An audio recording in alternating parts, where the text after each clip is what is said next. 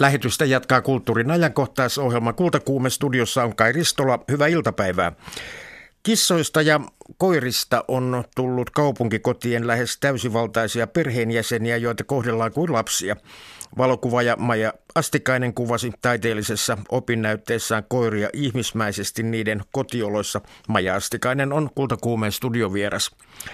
Radioarkiston joulupaketista paljastuu marraskuuliikkeen taidemaalarin Viljo Kojon joulumuisto 1890-luvulta. Saksalaisen kauppalaivan Hanneke Vromen julma kohtalo marraskuisessa myrskyssä 1480-luvulla Tapanin päivänä toimi pohjana TV2 alkavalle nuorisosarjalle. Pian alkavan itsenäisyyden juhlavuoden suursatsauksesta kertoo Yle Radio 1 kirjallisuustoimittaja Seppo Puttonen ja tulevaisuuden suunnitelmistaan avautuu myös kamarilaulaja professori Matti Salminen. Tervetuloa siis Kultakuumeen seuraan.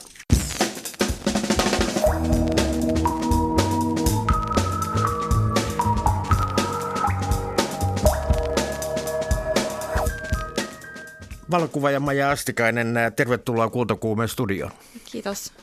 Kun haastattelin eläinten käyttäytymisestä, käyttäytymistä tutkivaa evoluutiobiologi Helena Telkärantaa taannoin hänen Millaista on olla eläin tietokirjastaan, hän esitti ensimmäiseksi toiveen, että voisimmeko puhua jostakin muista eläimistä kuin kissoista ja koirista, koska kaikki toimittajat haluavat puhua vain niistä. Me päädyimme sitten puhumaan muun muassa kaloista ja possuista. Tämä vain osoittaa, miten kiinnostavia koirat ja kissat ovat, koska ne ovat muinoin ihmisen kesyttämät yleisimmät lemmikkimme. Mutta kissoista ja koirista on tullut kaupunkioloissa lähes täysivaltaisia perheenjäseniä, joita kohdellaan kuin lapsia. Maja Astekainen, sinulla ei ole koiraa, mutta kissa on. Kissa on kyllä. Miksi kuitenkin kuvasit Aalto-yliopiston taiteellisessa opinnäytteessäsi koiria ihmismäisesti niiden kotioloissa?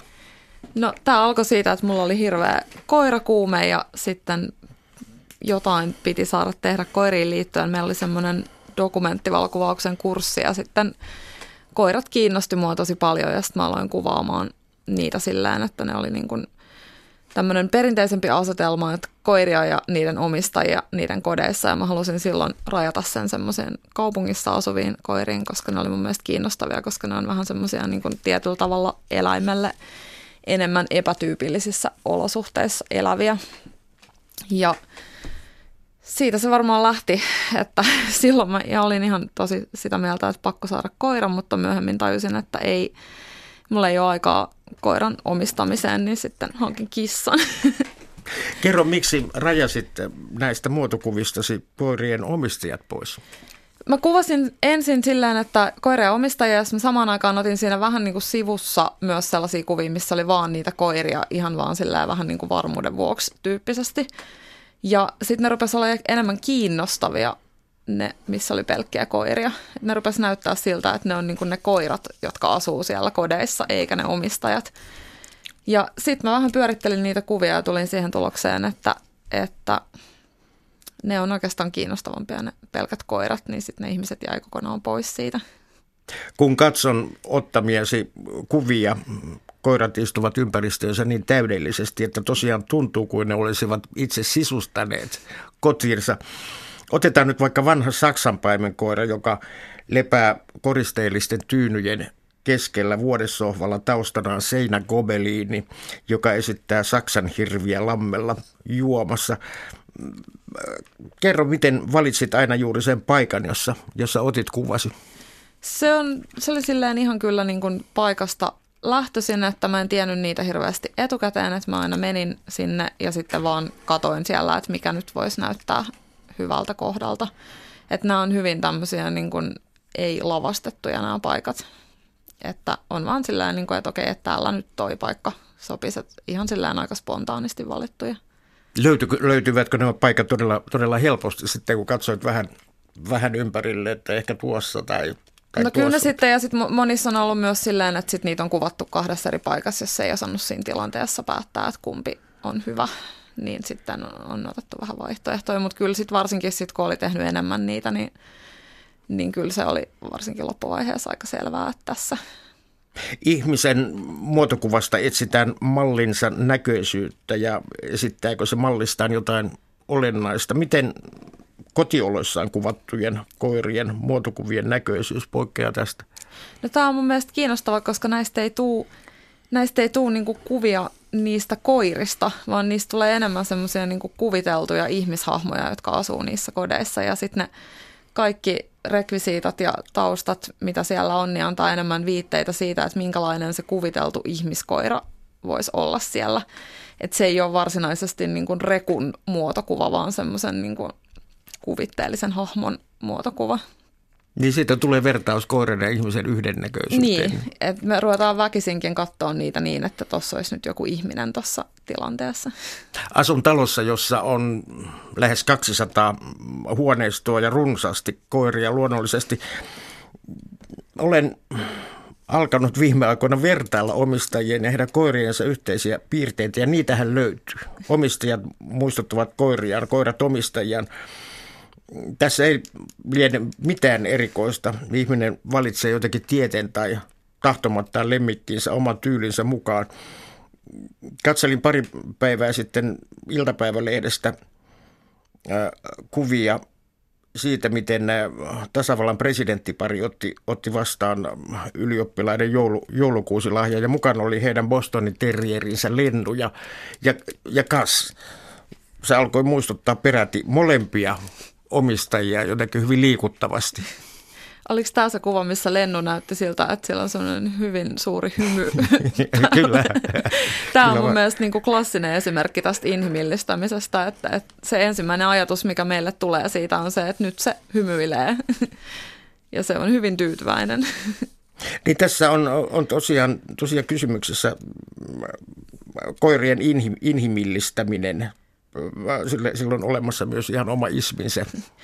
Antropomorfismi, ehkä vähän vaikea, vaikea sana. Inhimillistäminen on myös ihan hyvä termi tähän. Entä sitten sellaiset tummataustaiset lähikuvat, joita, joita otit, joita on, on myöskin tässä, tässä tuota, kuvasarjassasi, sellaiset, joissa ympäristö on rajattu pois, niin, niin, niin millä tavalla koira silloin näyttäytyy niissä?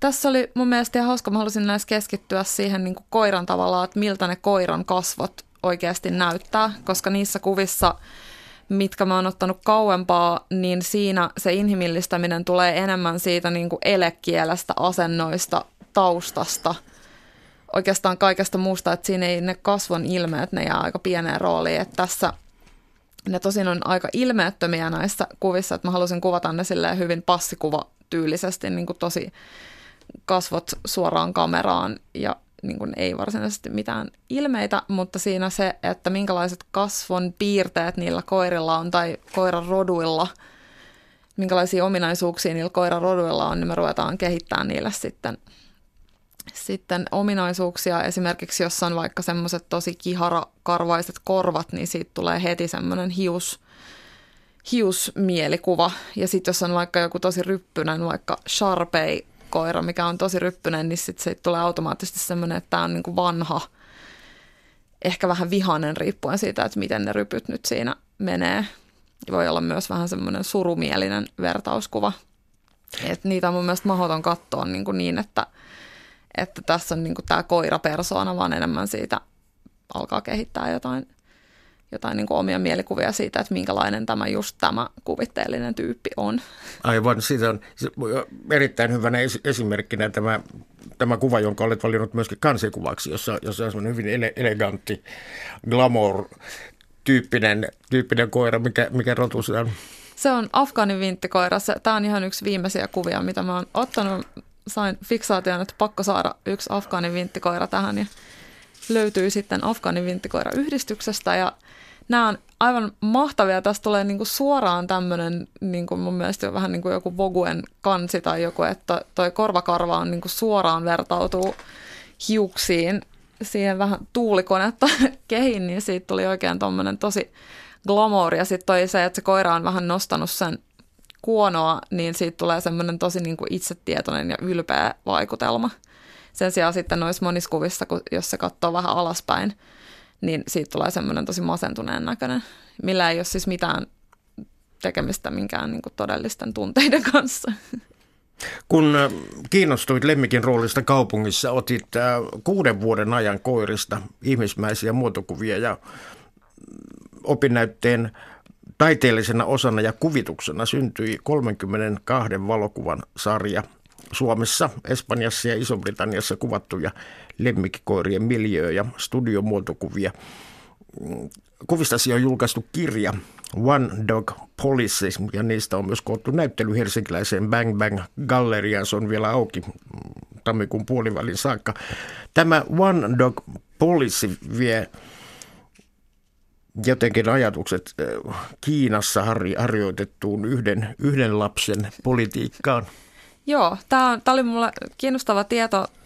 Löysin jossain vaiheessa tämmöisen artikkelin, että Kiinassa on One Child Policyn lisäksi myös One Dog Policy, joka on Pekingissä ja Shanghaissa ainakin voimassa, rajoittaa koirien määrää ja myös niiden kokoa, että vain pienet koirat on sallittuja.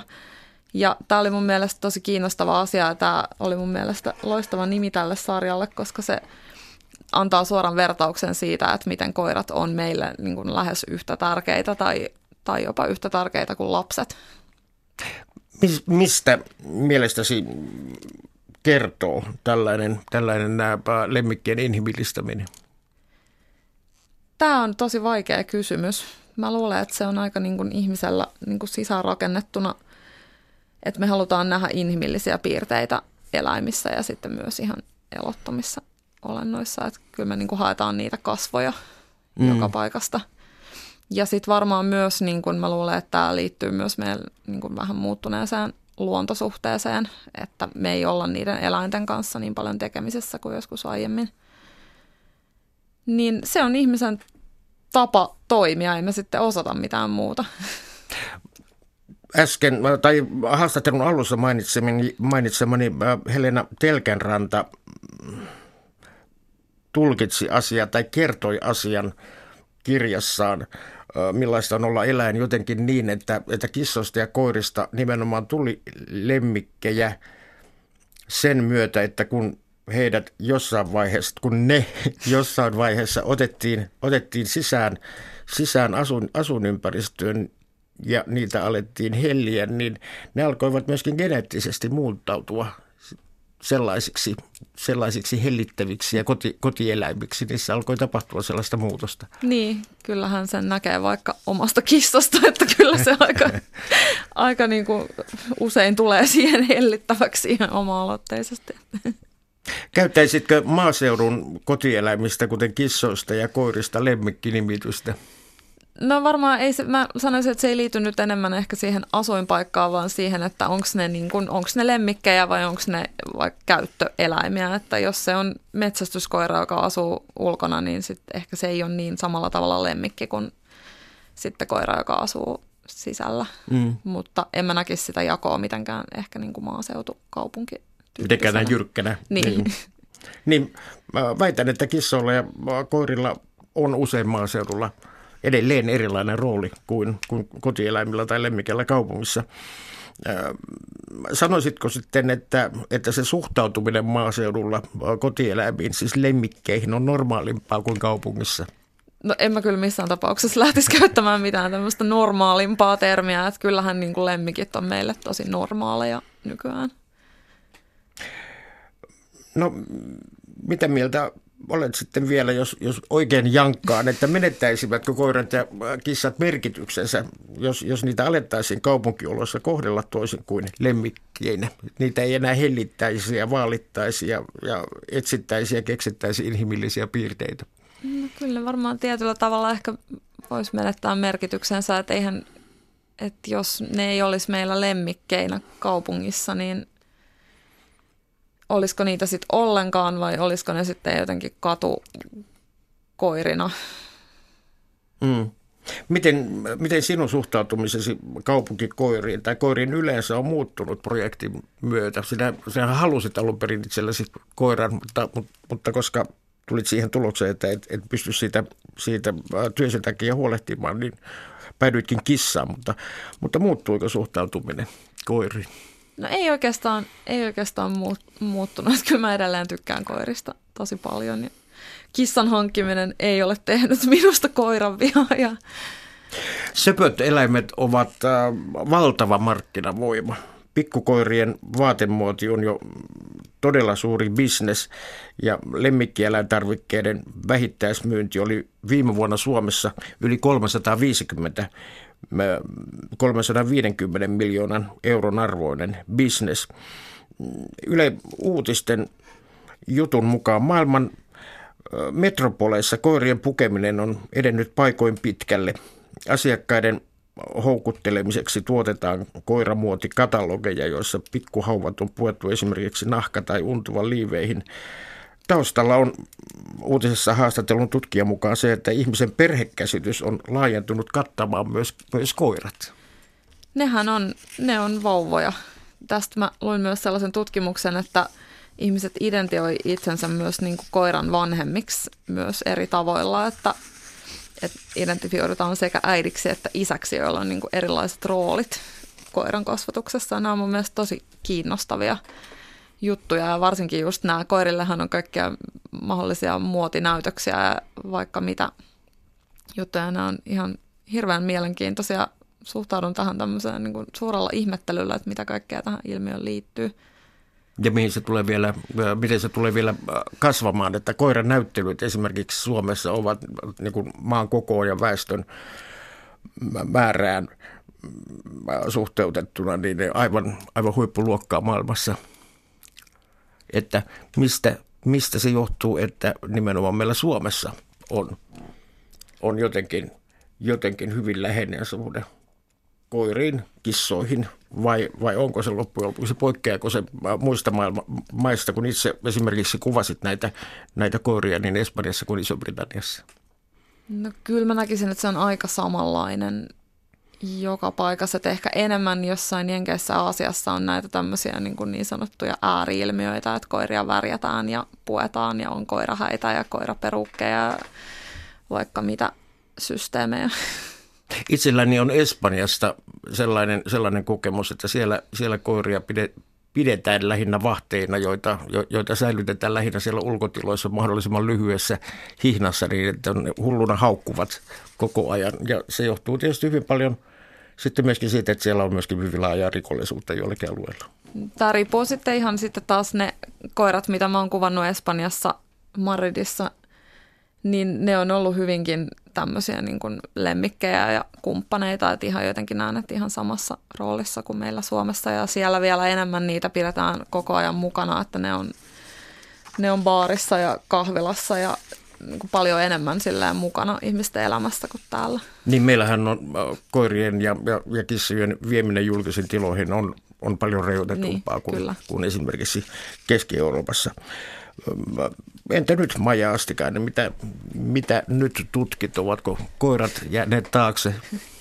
Koirat on edelleen kyllä hyvin tässä näin keskiössä, että kirja tuli tuossa muutama viikko sitten ulos ja kyllä niin kuin sen tiimoilta riittää vielä hommaa, että en ole aloittanut nyt mitään uutta projekteja, että tällä hetkellä nyt vielä kirjaa ja näyttelyä tässä. Ja näyttely on tosiaan helsinkiläisessä Bang Bang Galleriassa auki vielä äh, tammikuun puoleen väliin saakka. Tammikuun puoleen väliin, joo. Mutta se, kerrottako, että se on Aalto-yliopiston tiloissa toimiva galleria, eli sinne, sinne täytyy varata aika, jos, jos haluaa päästä katsomaan, katsomaan Joo, näyttelyäsi. Kyllä. Hienoja muotokuvia, mutta kerro vielä, nämähän ovat myöskin nämä ladattavissa netistä, miten, miten pääsee katsomaan nettiin muotokuvia No näitä on, tota, näitä on muutamassa eri osoitteessa. onedogpolicy.com on semmoinen osoite, mistä löytyy tästä kirjasta tietoa ja jälleenmyyjät ja muuta. Sitten mulla on Instagramissa at One Dog Policy, mä laitan sinne kaikkea, mulla on ihan hirveästi tätä materiaalia, niin se on kiva tapa, että sinne voi laittaa kaikkia sit niitä kuvia, mitkä ei ole mahtunut kirjaa eikä näyttelyyn. Ja sitten bangbang.fi, niin sieltä löytyy sitten nämä kuvat, mitkä on, on tuolla tota, näyttelyssä. Ja sieltä löytyy myös yhteystiedot. Maija Östikäinen, kiitos haastattelusta. Joo, kiitos. Kultakuume.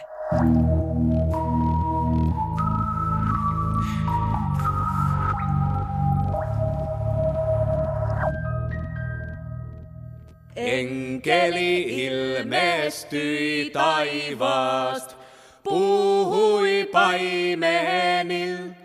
Te mahdatte iloita vahvast, riemuisil mielil.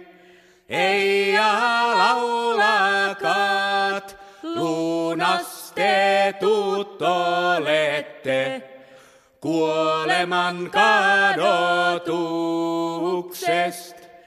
Tänäpän piltti pisku syntyi Betlehemis. Se ikävöity Herra Kristus Davidin kaupungis. Ei laulakaat, lunastetut olette kuoleman kadotuksesta.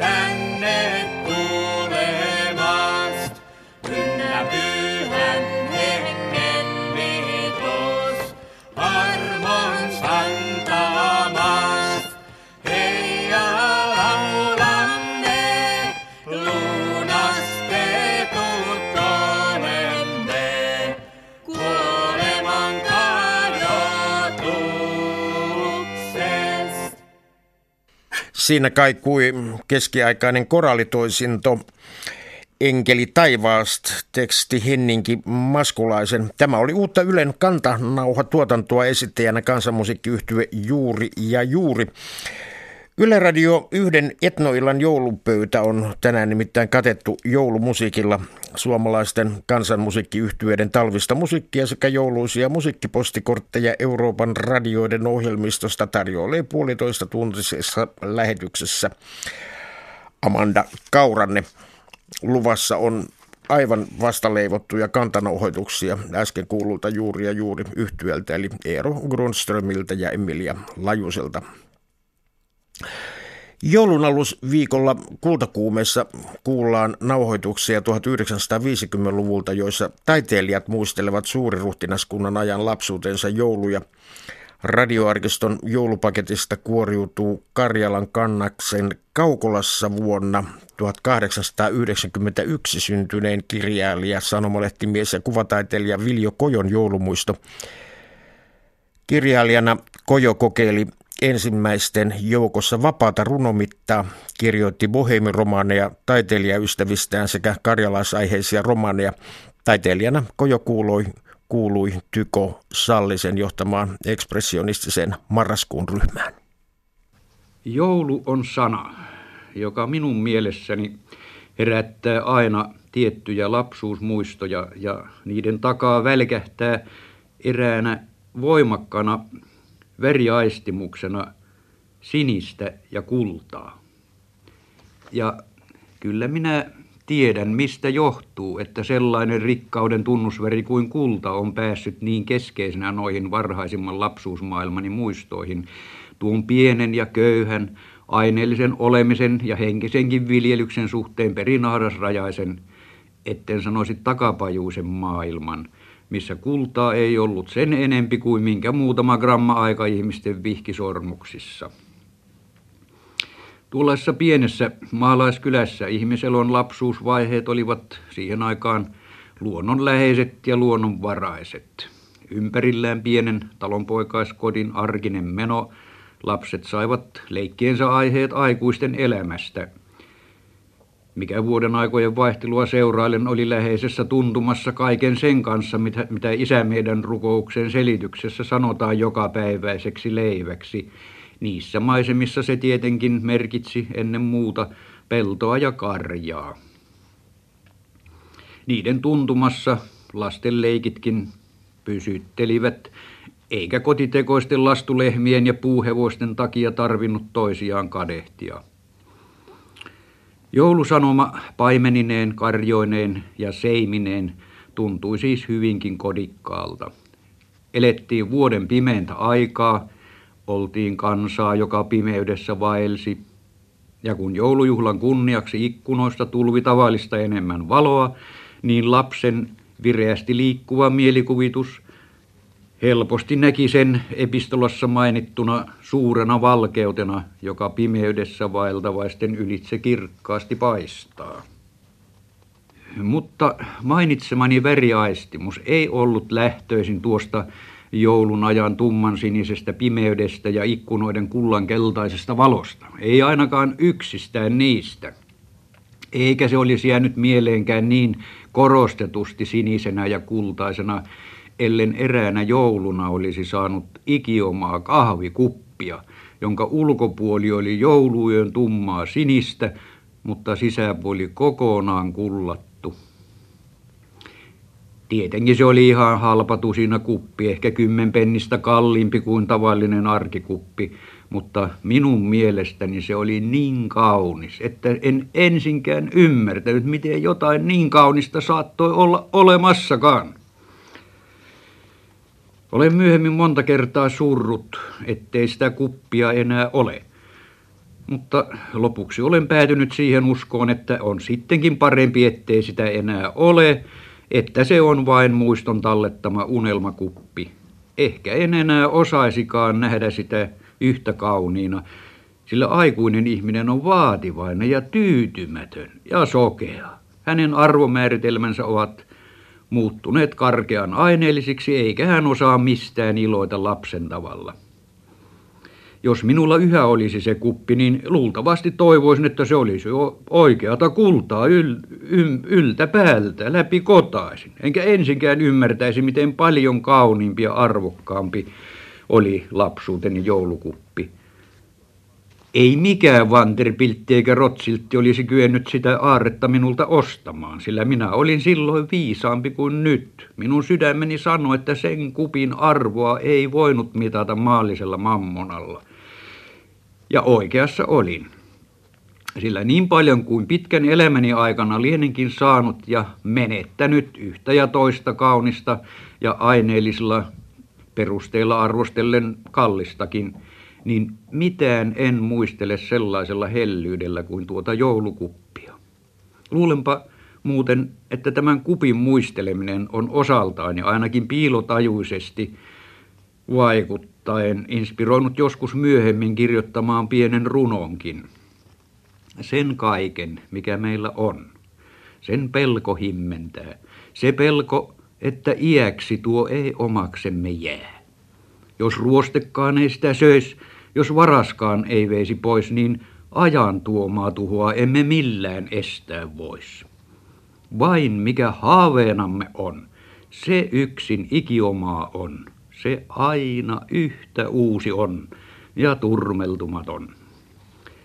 Kun nykyisin ajattelen joulujen sanomaa, milloin maailmanmenon takia syvästi murheellisena, milloin katkeran ivallisesti hymähtäen, niin usein välähtää mieleeni muisto tuosta joulukupista, ja minä jaksan uskoa vieläkin, että kyllä vain joskus, vaikka vuosi tuhansien jälkeen, tulee sellainenkin joulu, jonka sanoma on kirjaimellisesti totta. Maassa rauha ja ihmisillä hyvä tahto. Tulee kerran aika, jolloin jokainen ihminen ymmärtää, että ne arvot, jotka menetettyinäkin ja etäisinä muistoinakin kykenevät täyttämään sydämen ilolla, ovat verrattomasti tärkeimpiä. Mitkään aineelliset saavutukset eivät varmaan kuolin hetkelläni tuntuisi enää minkään arvoisilta, eivätkä ne mieltäni ilahduttaisi. Mutta kylmeneville huulilleni jäisi varmaan kaunis hymy, jos silloin sattuisin muistamaan pienen ja halvan jouluyön värisen kupin, sinistä ja kultaa. Näin täydemaalari Viljo Kojo huomisesta joulupaketista avautuu kirjailija Kalle Päätalon joulumuisto 1930-luvulta. Sjörövare. Jutusen gulden i den här båtens hålrum är inte deras mål. Utan ni. Mun nimi on Anna Fleming. Tarvitsen teidän neljän apua. Itämeren syvyyksissä lepää keskiaikainen aarre. Vain akselia seuraamalla voitte löytää sen. 15 lasinlyöntiä Kaimanskatan. Me olemme matkan varrella siepanneet kaiken viestiliikenteen. Aarre on meidän. Läkkiä meillä on kiire. Tämä on ääniraitaa Tapanin päivänä TV2 ja Yle Areenassa alkavan mer- merirosvo-seikkailuun Heroes of the Baltic Sea. Itämeren sankarit. Kyseessä on nuorille suunnattu reality-sarja, jossa liikutaan kahdessa aikatasossa nykypäivässä ja myöhäiskeskiajan Itämerellä. Seikkailu perustuu tosi tapahtumaan. Nimittäin Hanneke Vrome oli saksalainen holkki, joka upposi myrskyssä marraskuussa 1468 Jussarön edustalle. Alus oli lähtenyt Lyypekin satamasta 11. marraskuuta kolmen muun laivan kanssa. Ankaran syysmyrskyn tiedettiin olevan nousemassa, mutta alukset halusivat välttää merirosvot, joita parveili saariston suojissa. Hanneke Fromen päämäärä oli Tallinna, mutta myrskyn vuoksi laivan oli suunnattava kohti Suomen rannikkoa. Matkustajina oli muun muassa Raaseporin linnanherran Lauri Akselin poika Tottin puoliso Katariina ja heidän poikansa. Alus hajosi myrskyssä. Kaikki laivalla olleet lähes 200 matkustajaa hukkuivat. Laivan ja sen miehistön ja matkustajien tuhoa pystyttiin vain seuraamaan muista aluksista – Laivan lasti oli poikkeuksellisen arvokas, muun muassa 10 000 kultarahaa, joiden nykyarvo voi olla kymmeniä miljoonia euroja. Suomalainen sukeltajaryhmä oletti löytäneensä hylyn muutama vuosi sitten, mutta viime helmikuussa museovirasto totesi kyseessä olevan jonkun toisen myöhemmin uponneen aluksen. Hanneke Vromen aarteen jäljillä TV2 Tapanin päivänä alkavassa viisiosaisessa TV-sarjassa kuitenkin kuljetaan. Tapasin sarjan tuottajan Riikka Takila aiemmin päivällä. Tuottaja Riikka Takila, minun lapsuuteni mielilukemistoa olivat äh, merirosvotarinat ja etenkin brittiläiset purjelaivojen äh, aikakaudesta kertoneet tervehenkiset poikakirjat. Miehet olivat rautaa ja laivat puuta. Tuolloin ei vielä tiedetty, että Itämerellä niitä merirosvoja vasta piisasi.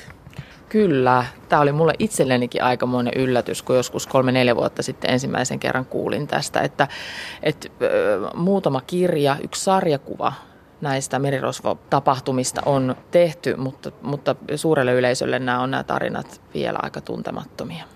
Ei ole kauaa. Nyt Tapanin päivänä alkaa TV2 nuorten sarja.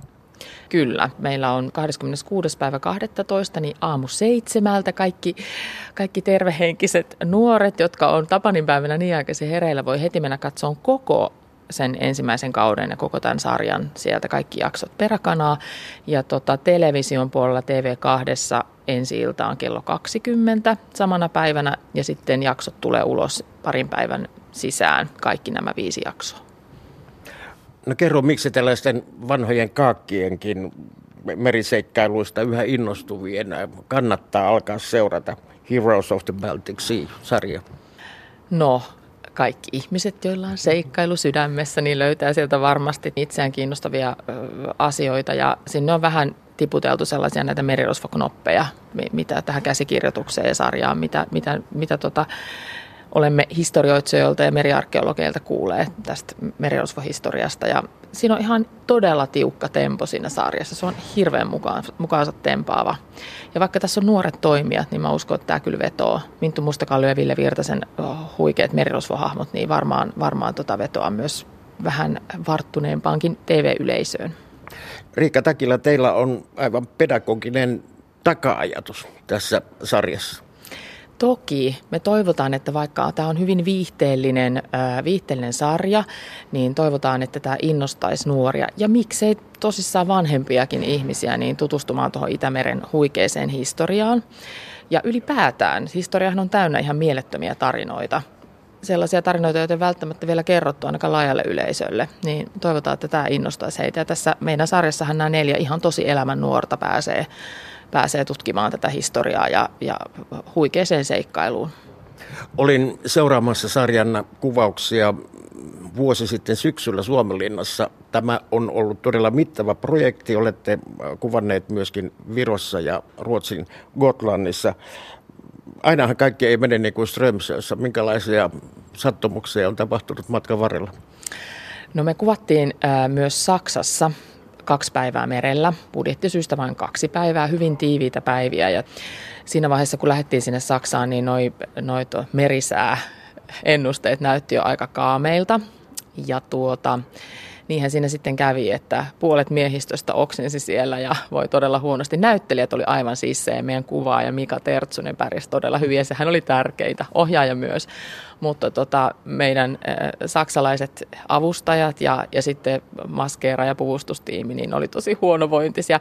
Myös kun me kuvattiin Virossa meidän huikeita stunttemppuja semmoisella Paldiskin isolla jyrkänteellä, niin siellä oli ihan hirveät tuuliolosuhteet. Ja meillä oli semmoinen iso nosturi, turvaamassa näitä stunthyppyjä. Ja siinä oli tuulirajoitus joku parikymmentä metriä. Ja, ja tuulta oli, puuskittainen tuuli oli paljon enemmän, joten me jouduttiin taimaamaan aika tarkasti sitten ne hypyt niihin väleihin, että oli siellä kaikenlaista, rakeita tuli poikittain ja ihmiset oli tosi hilpeällä tuulella. Riikka Takila, kerro vielä, mikä on ollut kaikkein hauskinta tässä projektissa? Ihan kaikki. Kaikki on ollut hauskinta. Hauskinta on ollut tehdä jotain ihan uutta uudistaa vähän tätä reality-genren kerrontaa ja yhdistää se tällaiseen epokkiin, historialliseen draamaan. Ja mun täytyy sanoa, että pelko oli persiissä koko ajan, että mitä tästä tulee, mutta me ollaan aivan hirveän onnellisia tästä lopputuloksesta. Kiitos haastattelusta. Eipä kestä. Siinä Heroes of the Baltic Sea-sarjan tuottaja Riikka Takila. Studion on saapunut Ylen kirjallisuustoimittaja Seppo Puttonen. Hyvää päivää. Päivää, päivää. Viime torstaina lähetettiin Ylen aamu-tvn viimeinen aamun kirjaohjelma.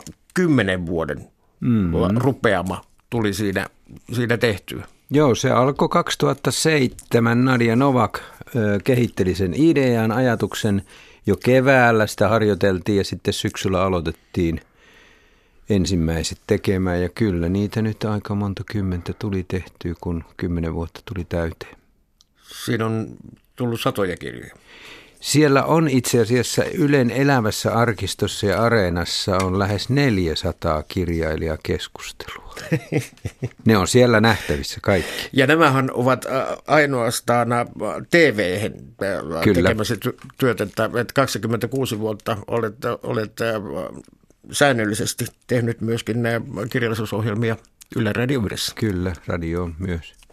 No, äh, koreografi Tero Saarinen muisteli taannoin, miten, miten hän oli ollut aamu-tv-vieraana ja aamuunisena havahtunut kunnolla hereille vasta lähetystudion sohvalla kesken haastattelun. Onko tällainen tilanne tuttu joskus ei oikeastaan, koska mä oon sen verran kurialainen, että mä menen nukkumaan aikaisin, aikaisin jo yhdeksältä edellisiltana ja herään sitten puoli viiden paikkeilla aamulla, että ehtii olla jo jonkin aikaa hereillä ennen sit sitä lähetystä. Se on ollut varttia vajaa yhdeksän vasta, mutta tuota, kyllä se vähän vaatii kehon aukasua sille, että mä käyn lenkillä tai sitten jotain yritän saada kroppani liikkeelle, että ei ole aivan niin kuin tokkurassa.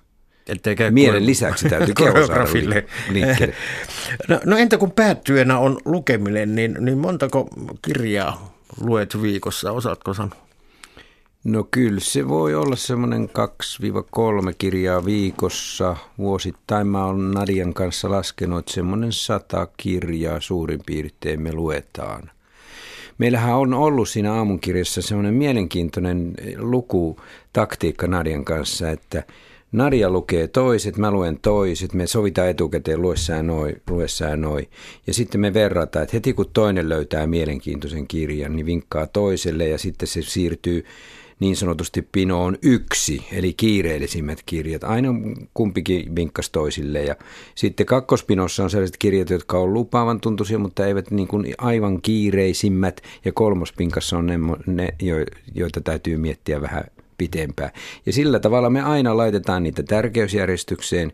Ja sitten meillä oli sellainen jännä veto oikeus, että toinen, jos ei oikein innostunut kirjasta, mutta toinen oli sitä mieltä, että ehdottomasti tämä on aivan mainio kirja, niin se tuli sillä vetoo oikeudella lähetykseen. Ja se mahdollisti sen, että kun me ollaan erilaisia lukijoita, että, että erilaiset kirjat pääsivät siihen. Me oltiin monista kirjoista aika paljonkin eri mieltä, mutta se toi siihen just sitä kirjoa. No aamukirjaahan te teitte, te, teitte yhdessä, mutta sitten kirjakerho, niin, ne, niin siinähän on sitten aina yksi toimittaja veto, vetovastuussa, niin, niin millä perusteella esimerkiksi kirjakerhon kirjat valitsit? No mä oon sellainen niin sanottu eläytyvä lukija, että mä, äh, mä olen aina punninnut teoksen hyvyyttä siitä, että miten syvä jälje se jättää mun mieleen, miten, miten se niin kuin innostaa mun mieltä, mitä, mitä se panee liikkeelle. Ja sitten mä oon ihan vaan sillä perusteella valikoinut. Mä eh, totta kai yritän kiinnittää eh, huomiota kieleen ja sen kirjalliseen niin kuin laatuun sillä tavalla, mutta, mutta jos se on yhteiskunnallisesti ja, ja tematiikaltaan mua koskettava ja, ja kiinnostava, niin sitten mä haluan sen käsitellä. Mä oon myös painottanut aika paljon yhteiskunnallisia asioita, että kirjan täytyy kertoa jostain ajasta, jostain tässä ajassa liikkuvasta tärkeästä asiasta ja siitä, miten ihminen kohtelee toista ihmistä. Tämä ottaa tietysti, tietysti äh, raja, rajamaan kyllä, sitten kyllä, siitä, kyllä. siitä kirjan määrästä. Mutta kerro, millainen lukija sinusta on kehittynyt teknisesti ammatin myötä?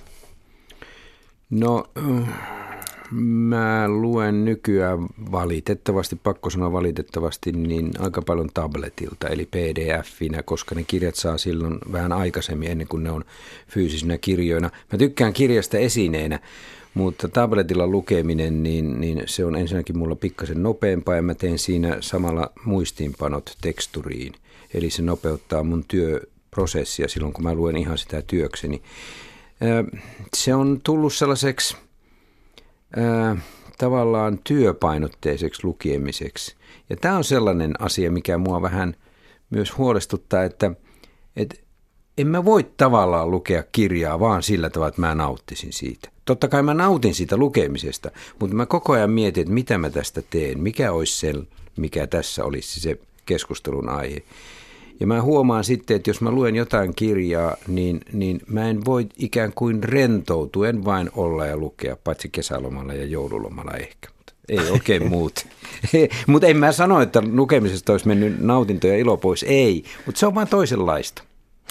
Tuo on varmasti vähän, vähän samanlainen ammattitauti kuin Suomen, Suomen opettajilla, joilla, jo, joilla tuottaa tuskaa yrittää yrittää lukea äh, sanomalehtiä tai, tai äh, mainosjulisteita tai ylipäänsä yhtään mitään käyttämättä punakynää koko niin, ajan. Niin, sitä miettii koko ajan sillä, sillä tavalla, tavallaan työn kautta, eikä pelkästään sitä tarinana. No kerro, miten paljon aikaa jää kotimaisen kirjallisuuden lukemiselta ulkomaiselle kirjallisuudelle, kun kuitenkin, kuitenkin käsittelette pääasiassa kotimaista kirjallisuutta? Tuo oli siinä mielessä paha kysymys, että mä rupesin miettimään, että milloin mä oon lukenut käännöskirjallisuutta viimeksi. Eli vähän.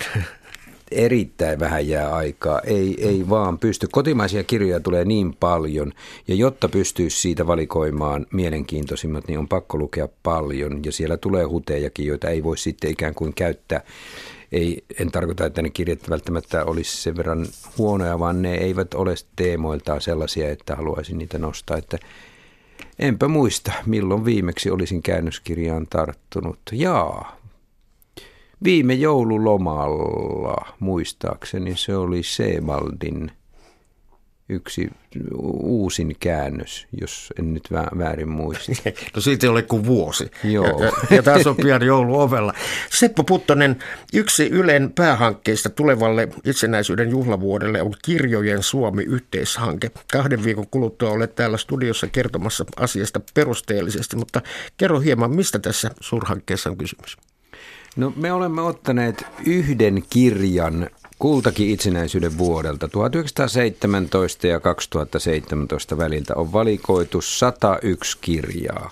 Ja niiden kautta me etsimme sitä, mikä, millä tavalla meistä suomalaisista on tullut sitä, mitä me nyt nykyään ollaan. Ne kirjat kuvastavat niitä muutoksia, mitä Suomessa on tapahtunut.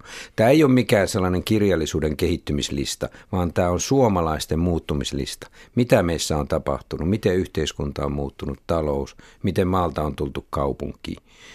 Ja ne kirjat ovat... Ö, jossain määrin yllätyksellisiä. Se lista julkistetaan kolmas päivä. Katsotaan sitten, tuleeko pyyhkeitä vai mitä tulee. Se on sama päivä, jolloin, jolloin olette täällä, täällä Kultakuumen studiossa puhumasta asiasta. Silloin palataan asiaan. Seppo Puttonen, kiitos käynnistä ja hyvää joulua. Kiitoksia. Hyvää joulua. Laulaja äh, professori Matti Salminen nauttii nykyään eläkepäivistä Sveitsissä ja esiintyy harvoin. Suomi-palkinnolla eilen palkittu Basso kertoo seuraavassa tulevasta vuodestaan sekä pohtii, mikä vielä voisi saada hänet innostumaan kansainvälisesti tunnettu bassolaulaja Matti Salminen tulee tässä. Seuraava vähän niin kuin isompi projekti on, tai siis niitä on niin vähän loppujen lopuksi, että mä käyn Ilmajoilla kuuntelemassa silloin kesäkuussa, eli periaatteessa mä oon koko kevään tekemättä oikeastaan yhtään mitään. Käyn kuuntelemassa, kun muut laulaa ja sitten otan kantaa, jos on siihen syytä. Ja tuota, mm, syksyllä sitten sikäli mikäli, jos nyt näin lähdetään miettimään, niin mä tein justiin Staatsoper unter Linden, eli, eli Daniel Barenboimin putiikki tuolla Berliinissä tehtiin uusi produktio Beethovenin Fideli, josta Harry Kupfar ohjas. Ja myöskin Camilla Nylund edusti siinä Leonorana Suomea erinomaisesti. Ja tämä produktio piti jo olla siellä niin kuin nyt seitsemän vuotta korjauksen alla olleessa, olleessa varsinaisessa Berliinin valtionoopperassa. Mutta kun eihän se valmistunut. Sehän on samanlainen kuin meidän länsimetro tai Berliinin lentokenttä tai Elbphilharmonie Hamburgissa. Ja nyt tämä produktio, kun se kuitenkin tehtiin, vaikka se piti olla avajaisproduktio siellä, niin nyt ne ovat suunnitelleet, että se otetaan uudelleen sitten ohjelmistoon, kun se pitäisi olla niin kutsuttu kolmas päivä lokakuuta ensi vuonna siellä, siellä valmistuneessa Staatsoperissa. Eli sinne mä menen ja sitä ennen mä käyn Münchenin operan kanssa laulavassa neljä esitystä taikahuilua Japanissa, Tokiossa. Mutta, ja sitten välillä sitä ja välillä vähän tuommoista pientä, mutta, mutta mitään tämmöisiä isoja, varsinkaan mitään uusia isoja asioita en ole enää tekemässä. Että tuota, jos ei nyt sitten joku joku erinomainen lahjakkuus löydä jotain teemaa ja, ja, ja saa minut innostumaan, niin mistä sitä tietää? Mutta tuota, niin kauan kun toimii, kaikki toimii, niin en sano ei, mutta en myöskään tällä hetkellä haikaile yhtään mihinkään. Näin kertoi professori ja kamarilaulaja Basso Matti Salminen. Ja kultakuume oli tässä tältä päivältä huomenna. Kuulette siitä, miten kauneus on katsojan silmässä, kunhan silmä siihen harjantuu. Nimittäin taiteilijoita koulutetaan estetiikan ammattilaisiksi, mutta kauneus menee hukkaan, jollei sitä osata vastaanottaa. Vuoden 2016 kuvataidekasvattaja Eeva-Liisa Seinälä sekä Japanin tuntija tutkija Miika Pölkki kertovat kultakuumessa, kuinka lapsista kasvatetaan kauneuden ystäviä.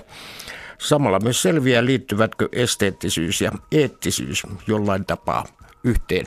Ja oman joulumuistonsa kertoo kirjailija Kalle Päätalo 1930-luvulta.